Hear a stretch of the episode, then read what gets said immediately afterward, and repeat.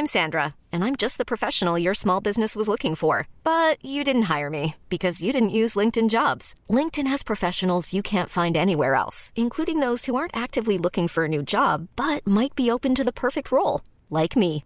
In a given month, over 70% of LinkedIn users don't visit other leading job sites. So if you're not looking on LinkedIn, you'll miss out on great candidates like Sandra. Start hiring professionals like a professional. Post your free job on linkedin.com/achieve today. Late bloomers tend to have more curiosity. They tend to have more resilience. There's stories and mythology that this country has woven around black men. What if everything we've been taught is just all wrong? What's worth more than this fear right now? And that rising after failure is part of the glory of being a human being. Listen to deeply personal, insightful, and thought provoking stories from the world's leading thinkers and doers. Listen and subscribe to The Unmistakable Creative wherever you get your podcasts. Hej allihopa och varmt välkomna till ett nytt avsnitt med Norrlandspäron. Jag hoppas att ni har en riktigt härlig vårdag. Just nu när jag spelar in det här så är det kväll. Solen skiner, solen är på väg att gå ner. Det är fortfarande lite kyligt, jag hoppas värmen kommer snart. Men annars är livet faktiskt riktigt bra idag. Jag hoppas att du också mår bra och om du inte mår bra så hoppas jag att du har någon där som kan ta hand om dig. Jag brukar ofta tänka att jag ska visa min uppskattning för människor som faktiskt finns där för mig. Och ett bra sätt som jag har märkt att man kan göra det här på är ju med hjälp av smartfoto.ses fotoprodukter.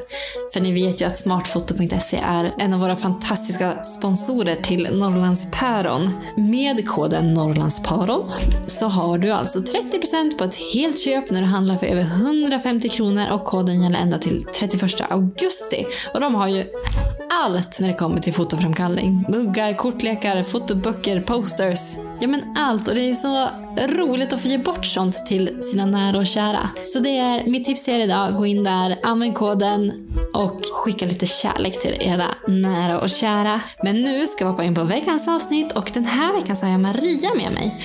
Och Maria och jag vi kommer prata om det här med att få barn prematurt. Maria fick havandeskapsförgiftning och hennes barn kom i vecka 33. Så hur är det när livet blir annorlunda mot vad man tänkt sig? Eh, men också allt det fina med att faktiskt få så bra vård som vi har här i Sverige när det kommer till neonatalvården. Sen har jag ett riktigt mysigt avsnitt framför er. Vi sätter igång avsnitt nummer 75 av Norrlands päron med Maria. Det kändes som att jag hade blivit här, tung i kroppen, hade ont i kroppen. Och så visste jag inte om jag skulle våga röra henne för hon var ju så liten. Livet kom tillbaka, att jag kunde andas igen.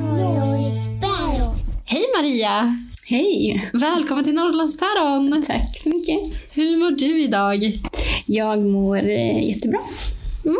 Du har fått lite, lite ledighet från föräldraledigheten. Ja, Någon timme.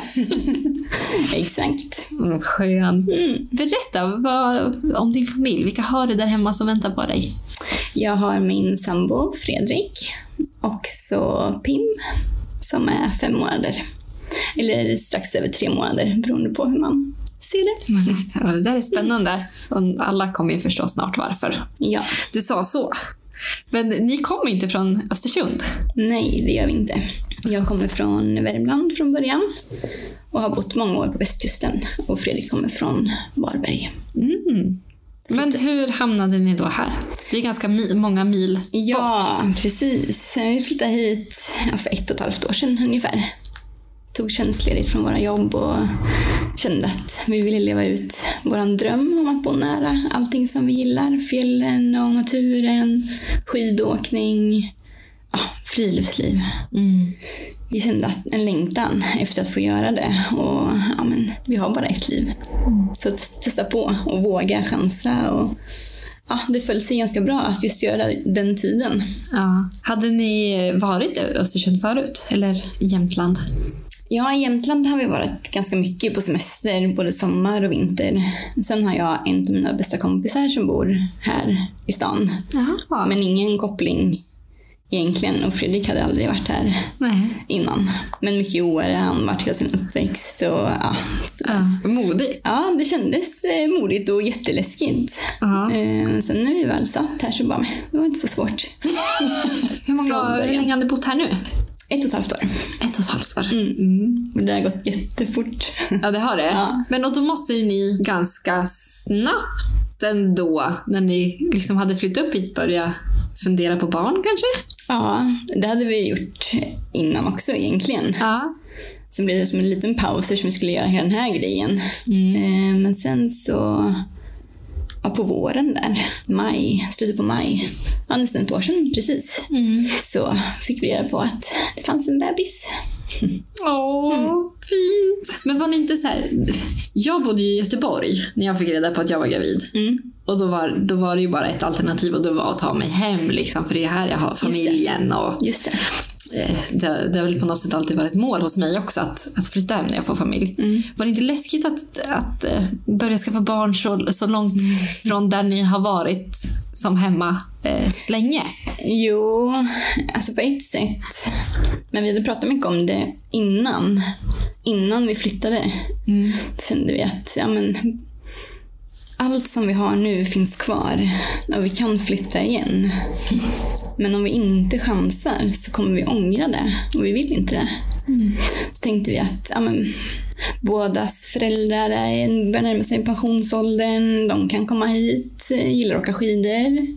De kan komma hit och när de väl är här så kan de vara här längre. Längre tid. Och Fredrik har en syster som bor i Åre. Eh, Men visst, det är klart att det är långt. Ja. Det är ju 90 mil till Varberg och 60 mil till mina föräldrar och min syster och Ja. ja, familj. Men eh, hur mådde du i början av graviditeten? Eh, Jag mådde, jag mådde bra he- hela tiden egentligen. Eh, Det var lite svårt att ta in i början. Det var lite eh, upp och nervända veckor där i början. Men jag mådde inget illa eller så. Jag hade lite så att jag behövde äta lite grann hela tiden och lite trött. Men jag, då hade inte jag fått något jobb än här uppe. Så jag var tjänstledig. Så jag kunde ju vila och ja, men äta när jag ville och behövde och ta det lugnt. Och, och sen så ganska tätt in på att vi hade fått reda på att vi skulle få barn så berättade min syster att jag skulle bli moster igen. Nej, vad kul! Det var jätteroligt. I eh, januari. Ja. Och vi skulle också få barn i januari. Men eh, vi var inte riktigt redo på att berätta. Så det var så konstigt. Att, Du höll det inne ändå? Mm, det gjorde vi. De ringde på Facetime och sa det. Och eh, ja, Knut var med också och berättade. Fast han visste väl ingenting då, men det var ändå... Det var kul. Ja. Men vad svårt att hålla sig. Ja, det blev lite så här, men gud det kändes så dumt att inte säga någonting. För ja, men vi är ändå nära och sådär. Och Ja. ja, men kände att jag är inte redo att berätta det än. Nej. När var du redo att, att berätta det? Vi, jag berättade på hennes födelsedag faktiskt. Så då var det 12 veckor. Hade det gått ganska precis då. Ja. Vad sa hon då? Jo, men hon blev jätteglad. Ja. Och chockad att det var januari och ja, ja, vi började gråta båda två. Och mamma började gråta. Ja, men det var så här. Det var liksom så stort. Ja. Mm. Och att det var så nära, nära varandra Ja. också. Ja, det var Vad häftigt att du häftigt. barn samtidigt som sin Mm. syster. Ja, det var det. Det var väldigt skönt att ha henne som dels hade lite erfarenhet men också att vara i samma situation. Mm. Sen mådde vi väldigt, hon mådde jättedåligt och jag mådde väldigt bra. Så det var väldigt olika. Jaha. Så. Ja. Men du mådde bra hela graviditeten? Mm. Var det något... Jag, hade, jag fick eh, väldigt ont i bäckenet eh, i, på hösten där sen. Mm. När jag gick och sådär, men då var det en kompis som tipsade om ett bäckenstödsbälte. Och det var som, jag kände att jag var, var tung liksom. Mm. Ehm, men det hjälpte jättemycket. Mm. Så, och sen så fick jag jobb och då mådde jag, då mådde jag hur bra som helst. Ja. Men du fick jobb även när du var gravid. Mm. Eh, hur såg du liksom på framtiden? Hur trodde du att det skulle bli de här månaderna framöver? Ja, men jag var öppen på intervjun med att vi skulle få barn i januari så jag kände att jag ville säga det direkt. Mm. För att se lite hur de skulle reagera på det och ja, hur de tog det och tänkte framåt och sådär. Och så kände jag att det skulle vara så skönt att få ett jobb för att veta att vi definitivt kan bli kvar här, för det vill vi. Mm. Och de tyckte inte att det var något problem. Och jag hade varit på jättemycket intervjuer och det var många som sa att eftersom jag hade en annan bakgrund som inte riktigt finns här uppe Mm. så var det många som tyckte att jag kanske inte riktigt var rätt för, för dem då, just då. Men här var det helt annorlunda. Att, ja, men vi tycker det är jättebra att du kommer med annan input, annan ny energi och det vi gör, det kan vi. Men vi kanske kan optimera, göra det på ett annat sätt. Man kan se på andra vis kanske hur man kan strukturera och göra saker annorlunda. Mm.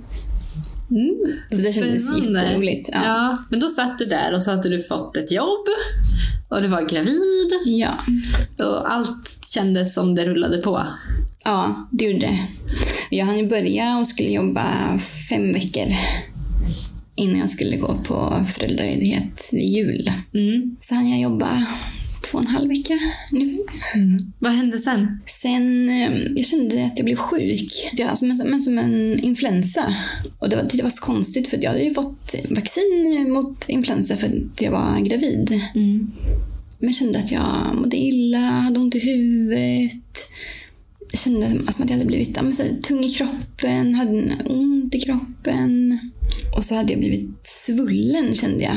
Jag hade liksom kunnat ha min vanliga jacka och helt plötsligt bara från över en natt så kunde jag inte stänga den över magen. Jättekonstigt. Så var jag hemma från jobbet, bara sjuk, vanligt sjukanmäld. Eh, två dagar. Var du orolig under de här första dagarna? Eller tänkte Nej. du att det är en, det är en influensa? Ja, Ja. som vanligt sjuk tänkte jag. Och sen så blev det lite bättre. Det var en dag och sen blev det lite bättre. Men så kände jag att nej, jag är hemma idag också. Jag vill inte pusha liksom. Hade det kanske varit normala fall så hade jag kanske gått till jobbet eller jobbat hemifrån eller så ändå. Men jag vilade. Så det här var en torsdag och en fredag och sen på lördagen så mådde jag lite sämre igen. Jag mådde lite illa fram och tillbaka. Jag hade inte så ont i kroppen.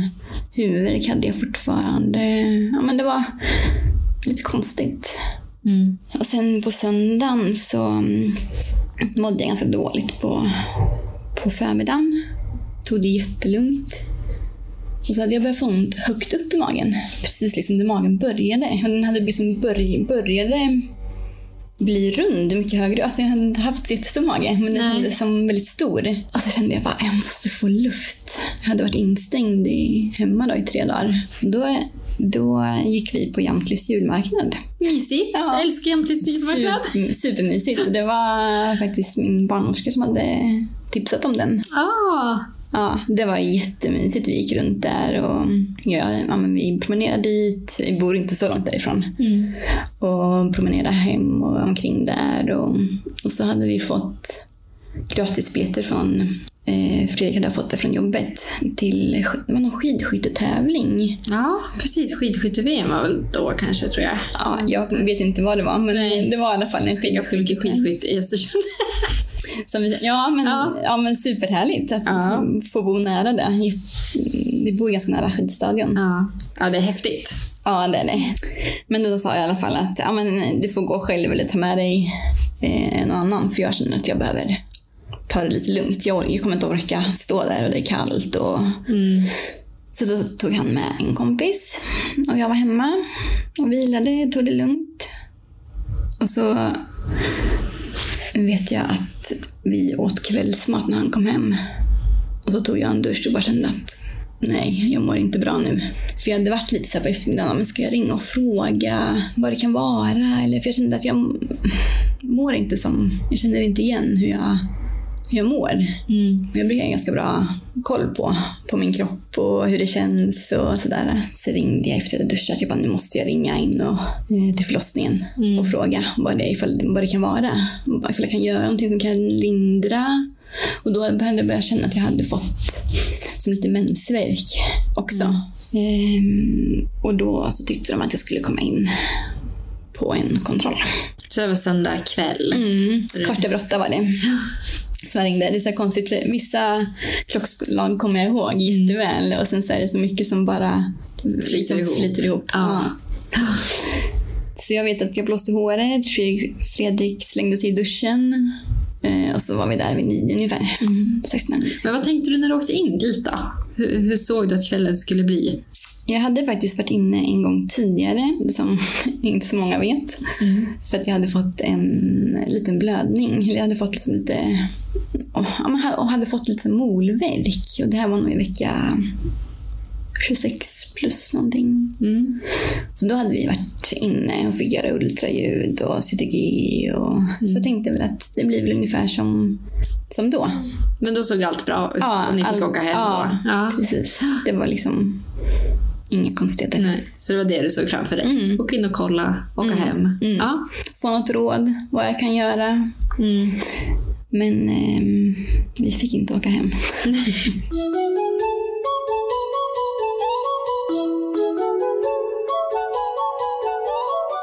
Vad hände när du kom in dit? Ja, men det första var att jag fick väga mig och så hade jag gått upp mycket i vikt på jättekort tid. Jag tror jag hade gått upp kanske 3,5 kilo på en vecka, en och en halv vecka. Mm. Eh, och så fick vi komma in i ett undersökningsrum där de tog CTG och gjorde ultraljud och bebisen mådde jättebra. Jag hade också känt henne lite mindre på dagen, på söndagen då. Det var också lite därför som jag ville ringa in. Det var en väldigt aktiv bebis i magen. Så jag hade känt bebisen men inte lika mycket som, som vanligt. Mm. Men hon mådde jättebra mm. där inne. Superbra. och så tog de blodtryck och då var det lite högt. Eh, inte jättehögt. Men de sa att det är ändå ett blodtryck som vi ska reagera på. Mm. Det sa de inte direkt då. Men um, så fick jag lämna urinprov um, och sen så fick jag en blodtryckstablett och så fick jag vila en kvart och så tog de blodtrycket igen och det hade inte sänkts utan snarare kanske nästan gått upp eh, lite grann. Mm. Och då fick jag en blodtryckstablett till som jag skulle bita och svälja och så, fick de, så skulle vi ta det igen. Eh, och då um, hade det inte heller gått ner. Alltså, något markant. Inte alls som de... De hade inte haft den effekten som de ville. Nej. Sen kommer inte jag ihåg riktigt.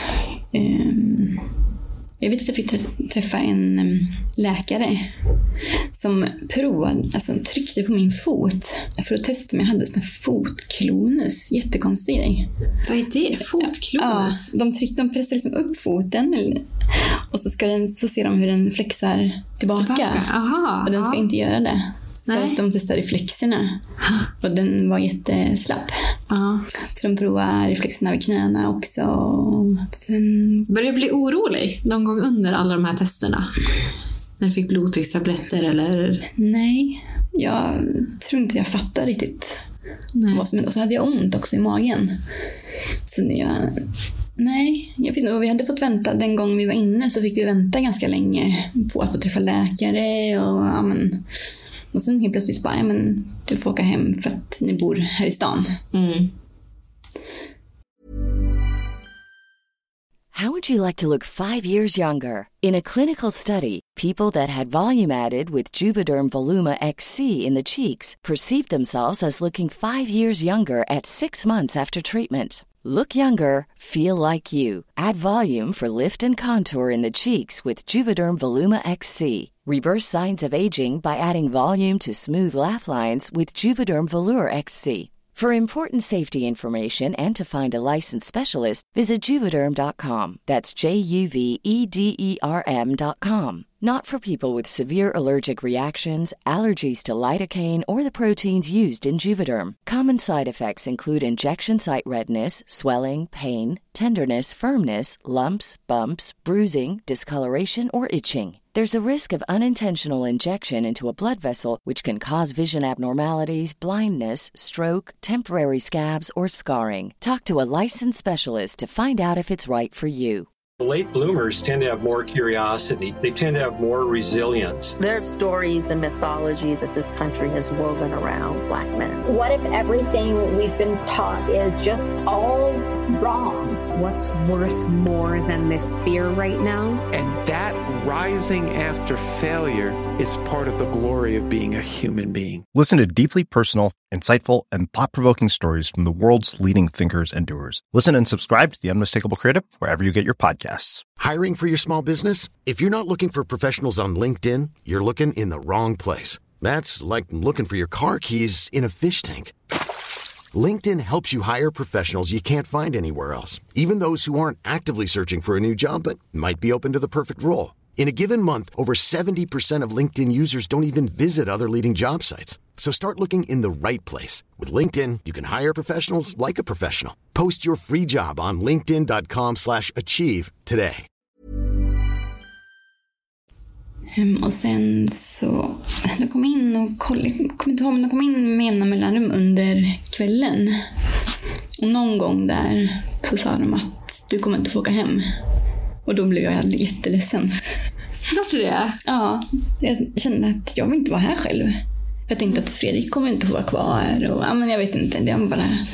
Det var inte som Nej, men tankarna annat. sätter igång. Alltså, de kanske inte är logiska, men de sätter igång. Nej, och det var inte som det hade varit förra gången. Jag skulle bara, liksom, för det första så ringde jag bara för att fråga om råd. Mm. Sen få åka in och sen få veta att nej, men du får inte åka hem. Så då fick vi flytta från det här undersökningsrummet till ett eh, förlossningsrum eh, där vi ja, skulle få sova då, helt enkelt. Och där kopplar de också på CTG på magen. Och sen, jag kommer inte ihåg riktigt.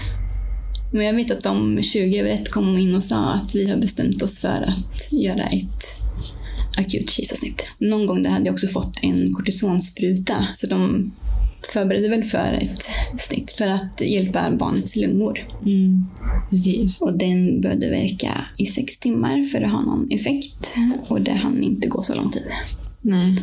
Jag blev så mycket sämre hela tiden. De kollade lever, mm, levervärdena och um, också trombocyter. Blodplättar som finns i blodet som hjälper blodet att eh, koagulera. Mm. Och det var jättedåliga värden som blev sämre och sämre och sämre hela kvällen. Mm. Men hur, måd, hur mådde du under kvällen? Hur mycket kommer du ihåg? Jag känner att jag blir lite osammanhängande när jag, när jag pratar om det. Att det hoppar lite. För att jag har bara ögonblicksbilder. Mm. Egentligen. Men jag kommer ihåg jag kommer ihåg kvart över åtta när jag ringde och att det var 20 över ett som de kom in och sa att nu kommer det bli ett snitt. Kommer du ihåg hur du reagerade då? Hur det kändes att få höra det? Jag hade ju precis innan det sagt till Fredrik att men jag tror inte att det kommer bli ett snitt. För de hade pratat om det när de gav den här sprutan och men förberett Mm. oss lite på det. Ehm, Och så sa hon också, läkaren då, att och vi kommer behöva söva dig för dina värden är så dåliga. Ehm, Och det tyckte jag var väldigt obehagligt. Ehm, Då blev jag rädd för jag opererade bort en njure för, ja nu är det jättemånga år sedan.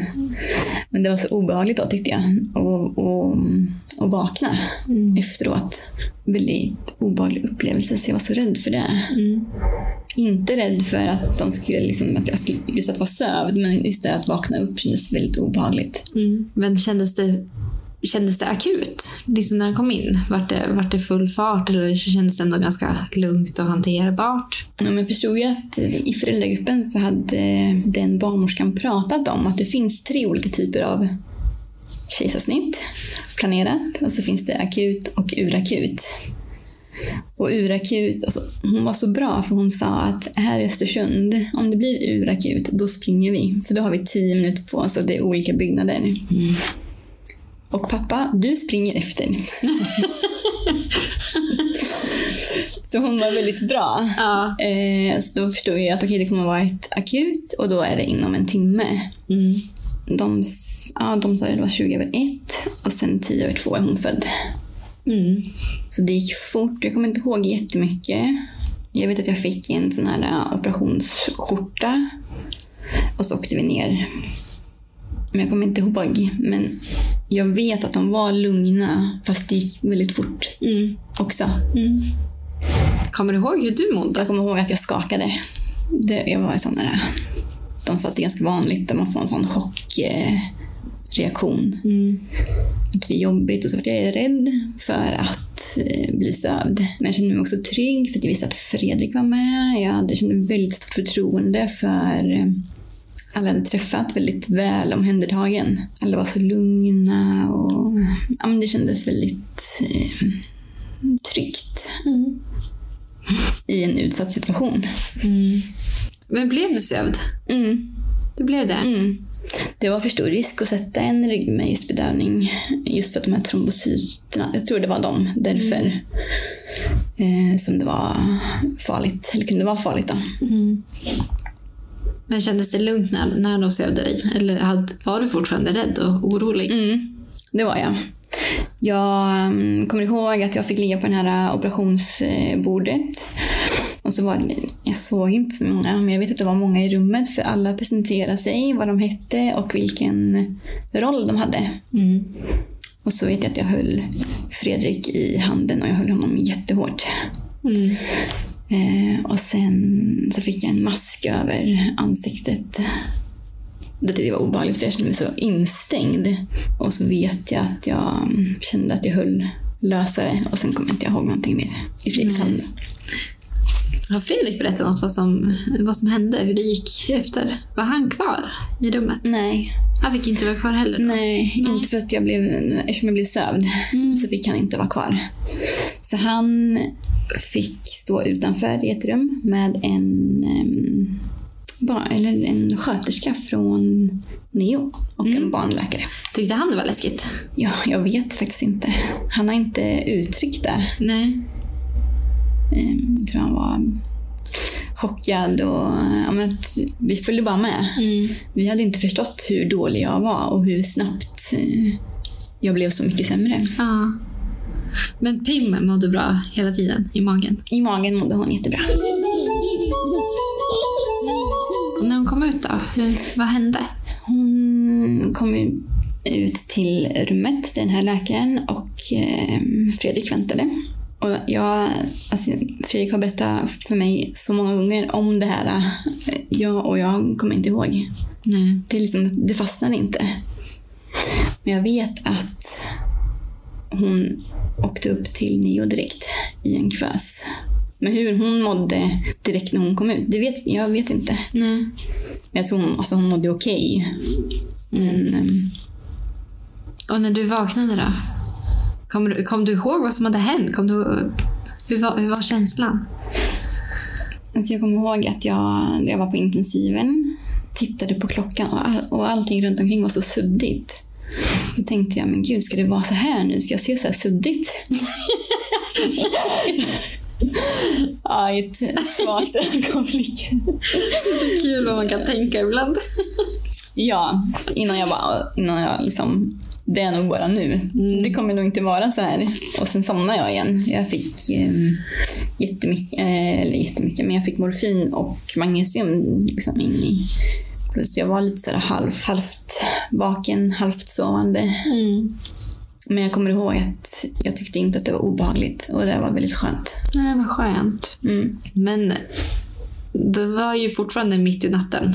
Mm. Och Pim åkte upp till Neo. Mm. Och du låg på något uppvak Mm. kanske. Och Fredrik var någonstans mitt Han var med Pim. Han var med Pim uppe Ja, på Neo. hela tiden. Han följde med henne med, när hon åkte kväs upp och fick vara med. Var där hela tiden. De kopplade på elektroder och hon fick eh, CPAP eh, direkt. Och de, hon hade en sån här kateter i naveln och ja, de grejer väl med henne Mm. helt enkelt. Och sen har vi ett kort. En timme efter hon är född så sitter hon på hans bröst. Åh, Ja. fint. Men det gick ändå fort. Mm. Det gick fort. Ja. Men det är häftigt vad duktiga de är. Ja, det är helt otroligt. Det är så imponerande. Ja. De, ja. Men eh, kommer du ihåg när du vaknade på riktigt om man säger så? När du började vakna till och förstå vad som hade hänt? Och... Mm, ja, jag vet att jag frågade hur det var med bebisen. Fick veta att då ringde en sköterska på intensiven upp dit och sa och frågade och sa att hon mådde bra. Och så meddelade de Fredrik då att jag var vaken. Men jag kommer inte ihåg så mycket från den tiden. Mm. Jag kommer ihåg att jag var så här, halvt sovande, halvt vaken. Liksom att det gick om varandra. Att någon kom in och kände på magen. Eh, jag kommer ihåg att Fredrik kom ner. Och då hade... Innan han kom ner så hade de behövt göra en lungbehandling på, på Pim. För hon andades inte ordentligt själv. Då hade vi tur, har vi förstått i efterhand. För det var en, jag tror det var en läkare, men det var i alla fall någon från Umeå här som skulle hämta ett barn från Neo till Umeå. Och där kunde de göra just den här lungbehandlingen som hon behövde, kunde de göra mycket skonsammare. Som inte påverkade henne så mycket. Nej. Och Fredrik har berättat att han tyckte att det var läskigt att gud, ska det komma någon från Umeå som är specialist på det här? Och ja, att det vart så stort för att mm. de inte kunde göra det. Behöver vi ha en specialist som gör det här? Är det så illa? Mm. Men sen förstod vi att det var mycket bättre för henne. Mm. Vilken tur det är. Mm. Att, ja, att han var här också. Eller ja. den läkaren. Ja. Han, hon. Ja. Wow. Precis. Ja, det var, så när han kom ner till mig så såg jag Fredrik är väldigt lugn. Ja. Trygg person. Och jag såg att nu är det jobbigt. Mm. Han du bli orolig? Inte som jag kommer ihåg. Jag kommer inte ihåg att jag har en oroskänsla. Jag kommer bara ihåg att jag ville veta hur det var med, med henne. Mm. Sen, de är så, så bra. De har också en eh, kurator på Neo. Och hon var nere hos mig när jag var på intensiven mm. Eh, och pratade. Och då kom det jättemycket känslor. Då hade Fredrik varit nere också hos mig. Och jag kommer inte ihåg hur länge han var där. Men jag kommer ihåg att jag kunde säga, prata med henne om det. Att jag såg att det var tungt för honom och ja, mm. lite allting som hade hänt. Han var fortfarande i någon, någon chock, mm. något chocktillstånd. Men var det skönt att prata redan då? Alltså, även ja. fast ni var mitt uppe i det? Liksom. Ja, det var det. Mm. Jag tyckte det var jättebra att hon kom ner och berättade att hon fanns. Hon sa inte så mycket egentligen, men frågade väl hur det var och hur jag mådde. Och jag tror att hon hade sett Pim också. Mm. Innan. Det var jätteskönt att veta att hon fanns där under hela tiden. För vi förstod ju att vi skulle behöva vara på neo ett tag mm. efteråt. Men sen fick du till slut åka upp från intensiven mm. till BB? Eller vart ja, du? till förlossningen först. Faktiskt. Förlossningen först, ja. Ja, eftersom jag hade fått havandeskapsförgiftning. Det kanske jag inte sa. Nej, det var det det blev. Ja, ja det var det. Ja. Ehm, svår eh, havandeskapsförgiftning med organpåverkan eftersom levern hade blivit påverkad. Ja. Och då ville de att jag skulle vara under observation. Eh, jag tror att, att det är vanligt att man stannar kvar på förlossningen. Eh, för att de ska se att man ja, mår bra. Mm. Det är ganska stor risk för um, krampanfall efteråt. De ville se att, min, att mina reflexer hade gått tillbaka till det normala och mm. att allting hade stabiliserat sig. Mm. Precis. Och det var så konstigt att vara där utan barnet. Ja. Hörde du andra barn skrika? Alltså hörde du att det var andra där? Inte som jag kommer ihåg. Nej. Det, nej. Men kände du dig trygg där? Ja, det gjorde jag. Mm. Men du hade fortfarande inte fått träffa Pim? Nej, 16 timmar tog det innan jag fick träffa henne. Ja, det var så länge? Efter, efter förlossningen då. Ja. Så ett tag, jag var ju fortfarande sovande ett tag och på uppvak och, och sen så var jag på förlossningen ett tag innan också. Mm. Jag vet inte vad klockan var när jag kom upp, eller kom till förlossningen. Men jag vet att de gjorde en massa tester. De tog blodtrycket på mig flera gånger om dagen. Och jag hade fortfarande magnesium och ganska höga smärtstill, mm. smärtstillande. När fick du åka upp till Pim? Kommer du ihåg det? Jag vet att det var mm, på kvällen och eftersom jag har bilder så vet jag att det var runt sex ungefär på kvällen. Mm. Och då fick jag åka upp i sängen, körde upp mig och var där ungefär en timme. Men jag fick inte hålla henne då, för hon var så trött efter den här lungbehandlingen. Hur var det att se henne? Ja, det var ju fint. Hon var så liten. Så syntes det att hon var, att hon var trött. Och så hade hon elektroder och de här katetrarna och någon infart på handen så hela handen var lindad och mössa på huvudet med hennes i pappen. Och, så jag såg inte hur hon såg ut men ja, det var fint att få se henne. Mm. Och så visste jag inte om jag skulle våga röra henne för hon var ju så liten. Så kunde jag känna lite på, på hennes ben. Mm. Och det var så fint att få göra det. Vad kände du när du såg henne?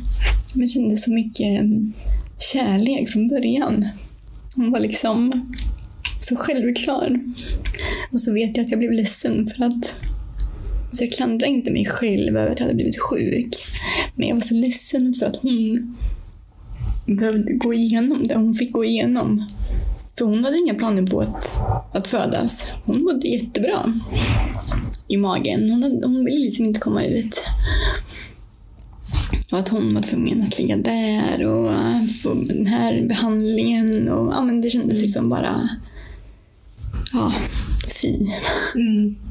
Och så var det jättejobbigt att åka därifrån.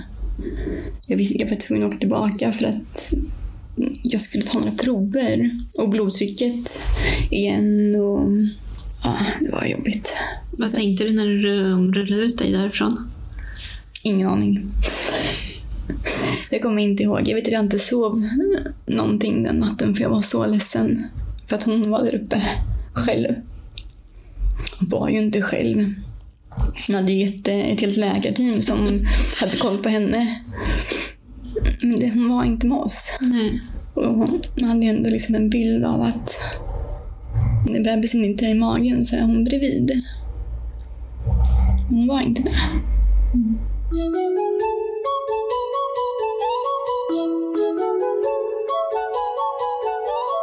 Sen ja, gick det en hel natt och sen dagen efter så fick jag åka upp till Neo igen.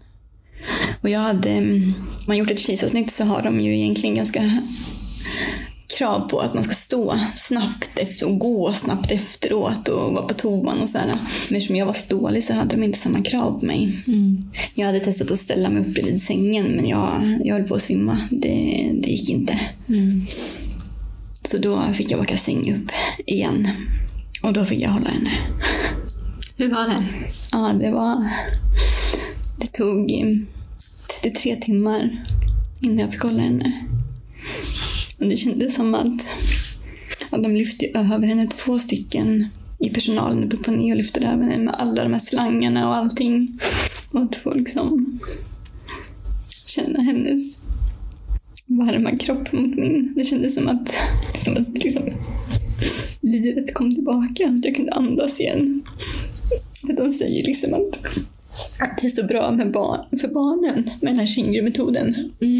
För att de Ja, det är så läkande, men det kändes som att det är minst lika läkande för oss föräldrar. Det ger så mycket att få sitta med den lilla personen och känna liksom hennes lilla tyngd. Det var ju inte så mycket, men liksom ändå. Men hur stor var hon? Eller hur liten var hon kanske man Men hon var inte så jätteliten. Hon, två kilo vägde hon. Mm. Och var 44 lång. Så det är inte hon hade inte påverkats Nej. i magen av att jag blev sjuk eftersom det hände så snabbt. Mm. Så hann hon inte bli det. Och det tyckte jag var väldigt skönt. Och de på Neo tyckte ju inte hon var så liten och för oss var hon ju liksom en liten plutt. Ja, det är fortfarande en väldigt liten människa. ja, det är det. Även om de är van vid mindre. Så. Ja. En själv är ju inte det. Nej, det precis. Och jag kommer ihåg när jag träffade min systers barn första gången. När han var två veckor. Han var ju pytteliten. Mm. Och han var nästan fyra när han föddes. Ja. det, var, ja, ja, det är svårt ja. att förstå efterhand hur små de är också. Ja. Verkligen. Jag tycker fortfarande att hon är liten. Men hon är ju väldigt stor. Om man jämför med hur hon var då. Ja. Men hur, hur blev dagarna sen?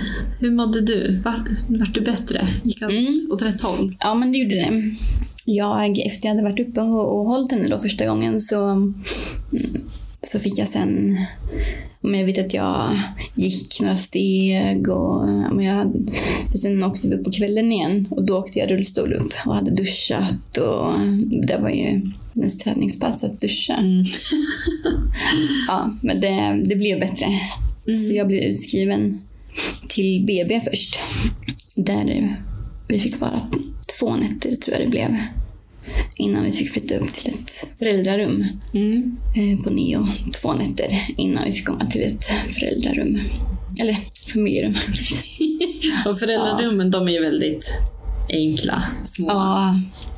Ja, och det var så stor skillnad från att för på förlossningen och BB så var ju jag fortfarande en patient. Mm. Men i föräldrarummet så var jag inte det det var så stor, stor skillnad på standarden och ingen som kom med mat. Eller så, de, då fick jag klara mig själv. Mm. Det tror inte jag jag heller hade fattat riktigt när jag för vi hade så bråttom upp till det där föräldrarummet okay. för vi ville vara närmare ja. barnen.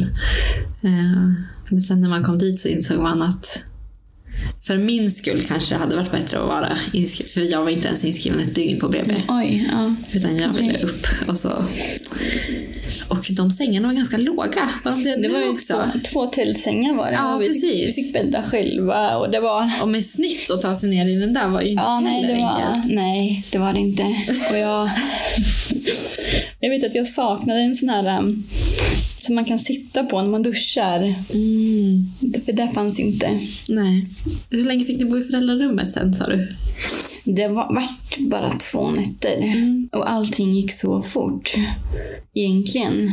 För hon föddes natten till måndagen och på söndagen efter så fick vi flytta in i ett familjerum mm. tillsammans med henne. Och då hade vi varit på tre ställen innan. Mm. Så det gick fort men det kändes som en evighet för det kändes... Det hände så mycket. Mm. Och just det här att ja, vi kunde åka upp till henne och säga godnatt. Men sen så var vi tvungna att gå därifrån. Att det var så jobbigt. Mm. När hon ja, fortfarande låg på sal. Då. Mm. Men allting gick bra den mm. första veckan? Det gick åt mm. håll? Det gick jättebra. De behövde ju bara göra en lungbehandling. Och sen fick hon sola, jag tror det var 12 timmar mm. vid ett tillfälle. Och det gjorde hon när vi kom dit en morgon. Så hon solade. Det var sådär... Ja. ja, hon hade sån här, alltså en ögonbindel som det var två soler som ett solglasögon på. ja. Um, och det tyckte jag var ganska jobbigt. Man visste ju inte hur, hur natten hade varit. Eller vad som väntade när man kom, eh, kom upp dit och in till henne. Eh, men det var bara då, den gången, när hon solade som det var annorlunda än vad det brukade vara. Mm. Och hon eh, gjorde jättemycket framsteg hela tiden. Hon fick eh, i början mat via dropp. För hon ja, kunde inte äta själv. Mm. Och sen så fick vi sondmata och hon fortfarande hade dropp också. Så man fick övergå och sen till bara till sondmatning. Mm, hon behövde ju ja, sen fick vi bli, alltså vi blev så mer och mer involverade i vården av henne. Vi fick göra morgontvätten och jag kommer inte ihåg hur många dagar det var, men det var några dagar efter hon kanske var fyra dagar eller något sånt. Och då fick vi se henne utan den här mössan och utan pappen. Mm. Och det var ett sånt, sånt ögonblick som jag verkligen kommer ihåg. Mm, ja, ja, det få, få väga henne. Och jag vet att Fredrik fick lyfta henne till vågen och för jag vågade inte riktigt. För jag var så rädd att jag fel. Eller... Och sen så fick ni på familjerummet då? Mm. Kändes det när ni fick flytta in dit? Ja, det, det var första gången man får bo tillsammans. Ja, det var så skönt att få vara med henne hela tiden. Och, och då var det som att vi hade huvudansvaret för hennes omvårdnad. Vi skulle göra morgontvätten och väga och och mata allting. De kom in med mat och mm. sådär och hade koll på, vi skrev upp när vi matade hur mycket hon åt. Och, och sen så gick det över till hur mycket hon åt på flaska och hur mycket hon åt på sond. Så fick vi skriva också. Mm, men jag kommer ihåg att det var, det var ju jobbigt också. För var tredje timme skulle hon äta dygnet runt. Och första natten så hade vi släckt när vi sov. Det hade vi inte sen. Då hade vi lampa tänd. För det var, vi var som två vrak efter den natten på morgonen sen. För att det var så jobbigt. Man skulle upp och mata. Och så det var mycket bättre att ha lite ljus. Mm. För oss var det att ha... Bara få... Ja, jag vet inte. Mm. Det var inte så här abrupt uppvaknande på samma sätt. Nej. Och sen så behövde vi, varje gång hon åt så behövde vi sitta med henne ja, minst en halvtimme efteråt. För hon kräktes så lätt. Mm. Så hon skulle få, få behålla maten och få gå upp i vikt och sådär. Men det är...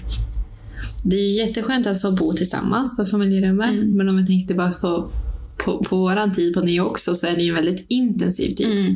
Som är väldigt svår att förklara för andra. Mm. Men jag kan se det också när jag kollar tillbaka på bilder på oss nu. Ehm, när vi kom in till förlossningen och när vi checkade ut.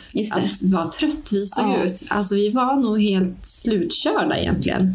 Ja. Fast samtidigt så hinner man inte känna efter för man, Nej. fokus ligger ju på, på dem, eller på, på barnen. ja, precis. Det är dem man bryr sig om.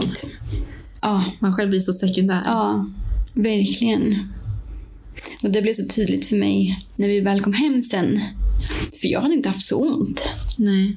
Och när jag kom hem så bara, men gud, jag fick jätte, alltså, så mycket ondare vid snittet och varit mycket mer såhär, för då släpp, slappnade jag av lite. Och då kom det lite senare sen. Mm. Men hur länge blev ni kvar på Neo? bara tre veckor. Mm. Jättekort tid. Fast det är långa veckor ändå. Ja, det är det. Men bara det här att någon, någon bara knackar på och sen går in. Ja. Oavsett tid på dygnet. ja. Oavsett vad man har på sig, Ja. eller inte har på sig. Exakt. Men man hinner inte klä på sig något för det går ju fort. Ja. Det är tre knack och sen öppnar de dörren. Verkligen. Och jag vet att jag frågade Fredrik innan jag skulle hit och träffa dig. Så frågade jag vad kommer du ihåg? Han bara, den ständiga jakten på mat.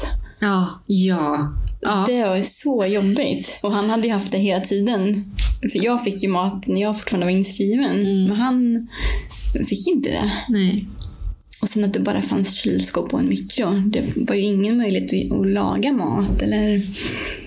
Så det var ju också tufft. Ja, jag har nog aldrig varit så less på skräpmat som efter Nej. den tiden. Att det blir, vi hade ju tur, vi har ju mycket familj här omkring. Mm. Eh, så de kunde ju komma med lite matlådor. Men det är ändå två, tre mål mat om dagen som man Ja. behöver lösa utan Ja. kök. Det är mycket. Ja, det är det. det är, Och ni hade ju inte så mycket familj här omkring. nej, det hade vi inte. Eller har vi inte. Men, men Fredriks eh, familj skulle upp till Åre och fira jul. Ja. Så då bad vi dem att vad kan ni göra lite matlådor? Och så har jag en eh, kompis som bor i Stockholm men eh, som kommer från samma stad som jag. Och min kompis som bor här kommer också från samma stad. Så min kompis i Stockholm hade skickat med min kompis som bor här, då, hennes föräldrar, matlådor till oss. Åh. Ja, det var så fint. Men då fick ju du också barn tidigare än din syster. Mm. Ni hade ju planerat i januari båda Mm. två då. I slutet på januari. Ja. hur, hur kändes det att liksom fortsätta se henne vara gravid och Ja. Kanske, kanske när, när, när kusinen kom, liksom, att Mm. nu skulle ju vi ha fått barn. Mm. Det var... För mig var det så konstigt och det var också som en liten sorg. Att, ja men dels att Ping kom för tidigt. Jag var ganska rädd för det. Att hon skulle komma för tidigt. Ja, du hade varit det? Ja, jag vet inte varför. Nej. Men jag kände att ja, men efter vecka 25, nu vet jag att hon klarar sig. Eller att det är stor chans att hon klarar sig. Så slappnade jag av lite. Och att det också blev ett helt annat år. Mm. Det var så konstigt. Och så, hon är född i början på december och ehm, kusinen kom också lite tidigare. Men ja, en månad senare ungefär. Ja. Så det är bara en månad mellan dem, men det är ett helt år. Det är så konstigt. ja. De kommer ju börja skolan olika år och Ja, så istället för att följas åt så blir det något. ja. De är så nära i ålder så det gör de ju ändå. Mm. Och sen så ja, pimmar ju lite, kanske lite längre utvecklingssträcka. Mm. Nu var ju inte hon jättemycket prematur, men ja, det märks ändå. Mm. Men hur känns det? Du är ju ganska ny fortfarande i, i det här. Ja. Men är du mycket orolig inför, inför framtiden? Egentligen inte. Det jag kände när vi fick komma till det här familjerummet och bo med Pim och vi fick vara en familj så var jag så rädd att hon skulle försvinna. Att det skulle hända någonting så hon skulle försvinna från oss. Och det kan jag känna fortfarande ibland. Mm.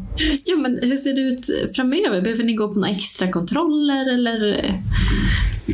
Vi har varit på, som jag har förstått det, som rutinkontroller mm. på återbesök på Neo en gång och så ska vi dit en gång till nu. Mm. Mm, annars har det inte varit något. Är inget liksom utöver bara rutin. Nej. Vad skönt. Mm. Vi har lite att det fortsätter ja. på det hållet.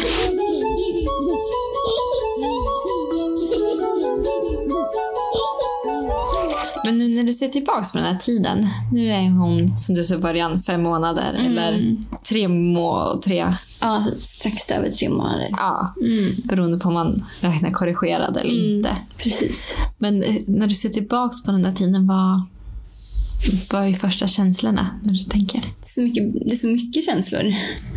Um, väldigt blandad, blandade känslor också. Det är så... Ja, men det är så på ett sätt glad att, att hon kom och att det blev, det blev våran verklighet. Även om jag känner att jag inte har upplevt en förlossning. Och, för jag var inte med. Så är det så... Det är ju våran sanning och att det är hon. Mm.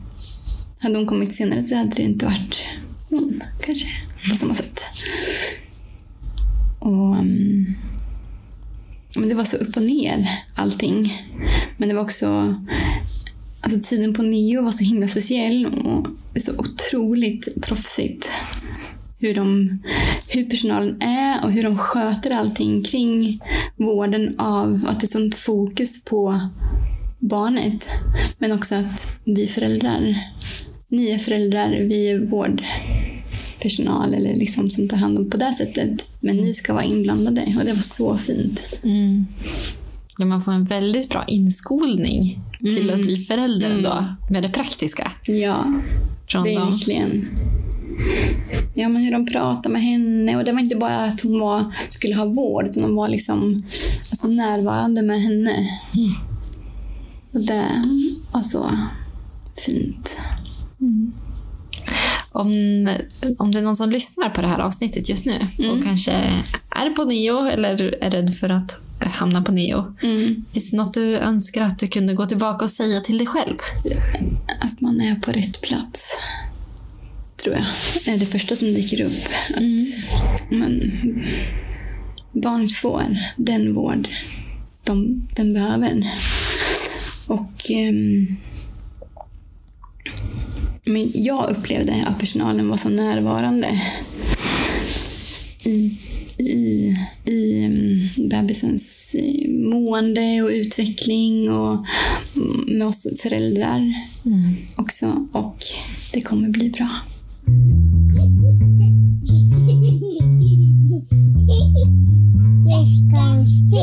Eh, då skulle jag vilja tipsa om mm, på Svenska Prematurförbundets hemsida så finns det jättemycket bra information om prematuritet men också så finns det tips till nyblivna prematurföräldrar.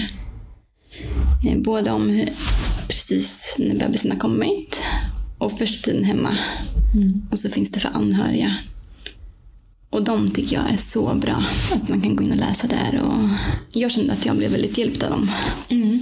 Det var jätte... Ja. Bra tips. Ja, men Svenska Prematurförbundet är helt, helt fantastiska. Mm. Det finns jättemycket bra där. Ja. Andra tipset det är att bara stanna upp ibland. För det är så lätt att livet bara rullar på. Mm. Och kanske liksom titta lite på världen som ett barn gör. Hur känns det egentligen när det regnar och regndropparna kommer i ansiktet? Eller hur ser det molnet ut? Eller bara mm. andas? Man kan lära sig jättemycket av att hänga på barnen. Ja. Vi gjorde det här om, det var i början av den här coronatiden som vi lever i just nu. Eh, då man kanske var lite, eller var, är lite orolig att vi gick ut med barnen och bara gick en promenad. Och bara följde efter dem. Mm. Det var helt fantastiskt att ta sig den tiden. Mm. Hoppa i pölar och gå baklänges och rulla i gräs. Jag vet inte allt vad vi gjorde. Nej, mysigt. Men ja, man uppskattar det. Mm. Mm. Mitt tips får bli en, eh, eftersom vi går mot sommar och vår och vi hoppas värmen kommer snart, även om det var minusgrader i morse. Ja. Så jag gillar ju ändå grillad mat av olika slag. Just det. Och vi prövade en eh, potatissallad som var så himla god. Och den var enkel. Man tog potatissallad, du tog lite silverlök, lite salladslök, klämde på lite citron och lite gräddfil och gräslök. Så var det klart. Det var så himla gott. Så det är låter mitt tips. Ja. Att börja grilla, Ja. testa alla goda tillbehör. Vad har du för favorittillbehör när du grillar? Eh, grillade grönsaker tror jag. Champinjoner och det är så gott. Mm. Ja, det är jättegott. Ja. Så grilla, det blir bra. Om det är någon som har någon fråga förresten. Vart, vart hittar man dig då? Kan man mejla dig eller kan man... eh, ja, det kan man absolut göra. Jag är inte jätteaktiv på sociala medier. Nej. Men eh, jag finns på Instagram också. Mm. Och så kan man få min mail via dig kanske. Ja, Ja. ni får höra av er i så fall. Ja. Bra! Tack så mycket! Hej då!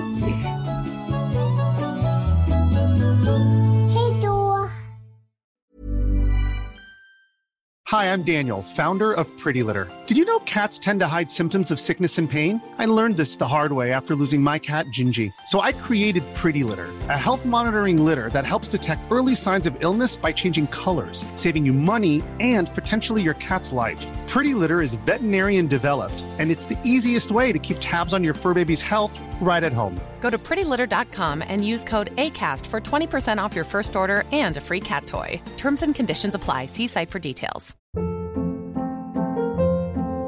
Hold up. What was that? Boring. No flavor. That was as bad as those leftovers you ate all week. Kiki Palmer here, and it's time to say hello to something fresh and guilt-free. Hello Fresh. Jazz up dinner with pecan-crusted chicken or garlic butter shrimp scampi. Now that's music to my mouth. Hello Fresh. Let's get this dinner party started. Discover all the delicious possibilities at hellofresh.com.